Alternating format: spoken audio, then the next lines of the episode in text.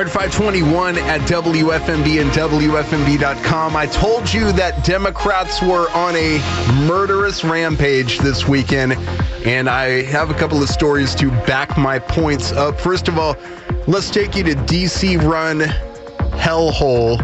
Washington, D.C., as D.C. police are investigating a shooting that left multiple people injured early Wednesday morning.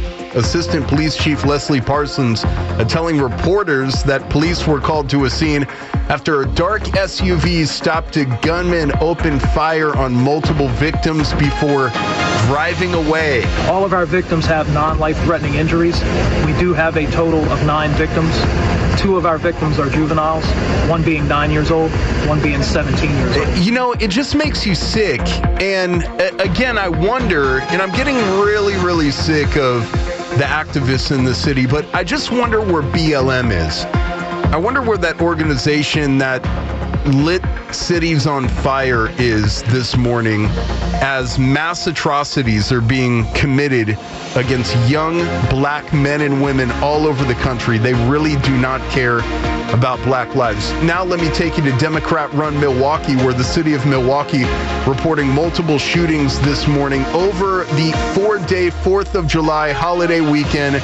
Milwaukee 6 reporter Brett Vickery reporting. Milwaukee police say over the last four days, 15 people have been shot. Four of them died. They say six of those shootings started with an argument. Mayor Cavalier Johnson says the example of unity he sees on July 4th should be seen every day of the year. All of us should look within each other and work to come together. That's what the United States is all about. Mayor Johnson says he's gone to state and federal lawmakers asking them to pass legislation restricting gun access. He says the city is working with other community leaders to provide resources and programs that encourage young people to choose a different path. All right, let's go to another Democrat run hellhole in Philadelphia where the man believed to be the shooter, who, by the way, is a cross dresser and a BLM activist, appeared in court yesterday on multiple counts of murder.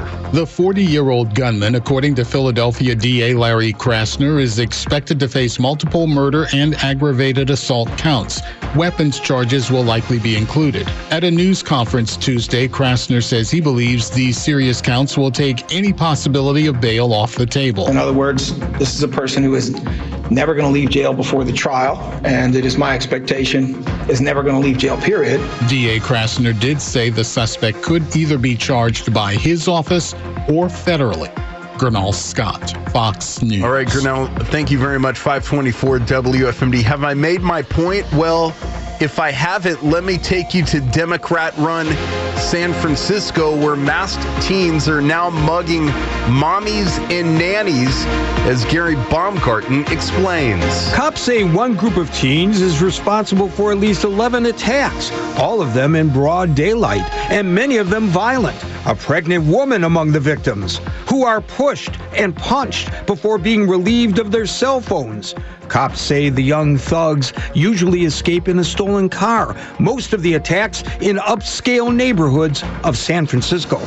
Gary Baumgarten, Fox News. All right, 524 at WFMD. The air quality, thanks to Canada, is again poor this morning, as John Saucier explains. Governor Tim Walz announcing on Monday that 17 firefighters from the Minnesota Interagency Fire Center in Grand Rapids would join the battle in Manitoba, trying to stop these wildfires that have been raging in Canada. The province of Manitoba actually requested the help under the Great Lakes Forest Fire Compact. That's an agreement between Minnesota, Wisconsin, Michigan, Manitoba, and Ontario. Large fires burning across Canada have been a big problem early in the wildfire season. The smoky air has been drifting south into the United States and has led to multiple air quality alerts from many across the country. John Saucier, Fox News. All right, 525 at WFMD. Meanwhile, there are still 4th of July travel concerns a day after the 4th of July. More than 60 million Americans from the Midwest to the South to the Mid Atlantic could be in the path of severe weather outbreaks that pose the risk for rain and severe thunderstorms. It threatens yet another slowdown for airlines who are trying to recover from a tidal wave of delays and cancellations following an untimely outbreak of severe weather in the Northeast last week. That on top of air traffic control staffing shortages. If severe weather does in fact materialize, more than 4.1 million holiday flyers could be affected one way or another as they make their way back from 4th of July destinations. All right, 526 at WFMD. Did you hear this morning that cocaine was found in the White House? You know, it's a great time to be a news talk radio. It really is. So, whose cocaine is it? Is it Karine Jean Pierre's? Is it Joe Biden's? Or is it Hunter Biden's or somebody else? I have to tell you this. I am not completely surprised that cocaine was found in the White House because Hunter Biden has been at the White House more and more. See the correlation there. However, I want to share with you. So last year, I went to a Joe Biden, uh, I guess it was a press conference, an event at the Hagerstown Volvo plant on Maugans Avenue. And while I was there, what I observed is something that I hadn't observed uh, observed during the Trump administration, and that was some very peculiar people traveling with the Biden administration. People with nose rings and tattoos on their necks, and thuggish looking people working for a presidential administration. What a disgrace they have been, and we'll we'll find out, or maybe we won't find out whose cocaine was in the White House. Nevertheless, that is news and commentary for a Wednesday morning hump day and happy 5th of July to you. The Morning News Express continues right here on Free Talk 930 WFMD. 930 WFMD Business Update. All right, time for the business update at 5:50. No Chris Murray, but I will tell you the markets are back open after a day off on the 4th of July. U.S. stock futures fell Wednesday as Wall Street resumed a holiday shortened week. The Dow Jones Industrial Average futures fell by 93 points, and the S&P and Nasdaq 100 futures dipped three tenths and four tenths of a point, respectively. Markets were closed Tuesday for the 4th of July holiday. They closed early on Monday. Investors are coming off a positive session Monday, which kicked off the start of a new week, a quarter and a half year of trader for traders rather. The stocks rose slightly during the shortened trading day with the Dow Jones Industrial Average adding about 10 points, a little more than 10 points. The S&P 500 rose a 12 hundredths of a point, while the Nasdaq Composite closed at 21 hundredths of a point higher. Those gains built on a strong start on the year last last week. The Nasdaq closed out its best first half of the year since 1983, while the S&P 500 notched its best first half advance since 2019 as the surge in, in interest in artificial intelligence buoyed investor optimism in stocks. The Dow Jones Industrial Average was uh, lagged, rising just 3.8%. Meanwhile, if you have savings, well, it's dwindling.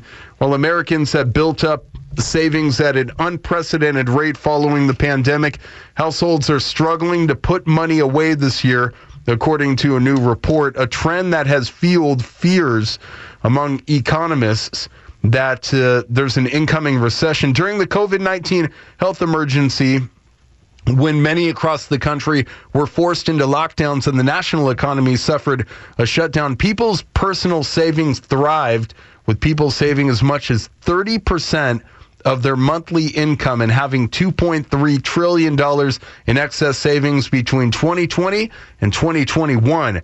For context, it should be noted that these excess savings were concentrated in the top half of the households by income, while many lower income households struggled to make ends meet. Three and a half years later, the rate of savings among American households is rapidly falling in February, the U.S. personal savings rate was estimated to be around 4.6%, much below the decades long average of about 8.9%, according to the Bureau of Economic Analysis.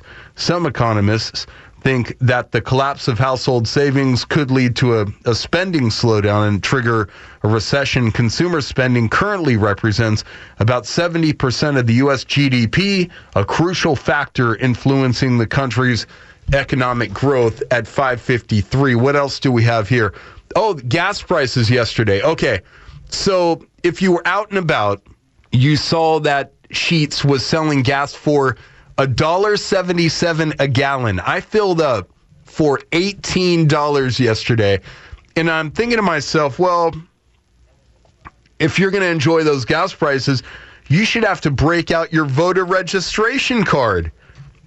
You should have to break out your voter registration card. If you voted for Joe Biden, you should not be allowed to take advantage of the $1.77 per gallon gas prices that Sheetz was offering yesterday. Now they're back to 350. In fact, I stopped by to wash my windows at a Sheetz gas station early this morning, and every gas pump was out. Gas is sold out at Sheetz. I don't know what it's uh, like in your neighborhood, but in my neighborhood, gas is out. They sold out for $1.77 yesterday. And again, those were Trump era prices. Gas was $1.77 on the regular when he was the president. Now it's 363, but relax.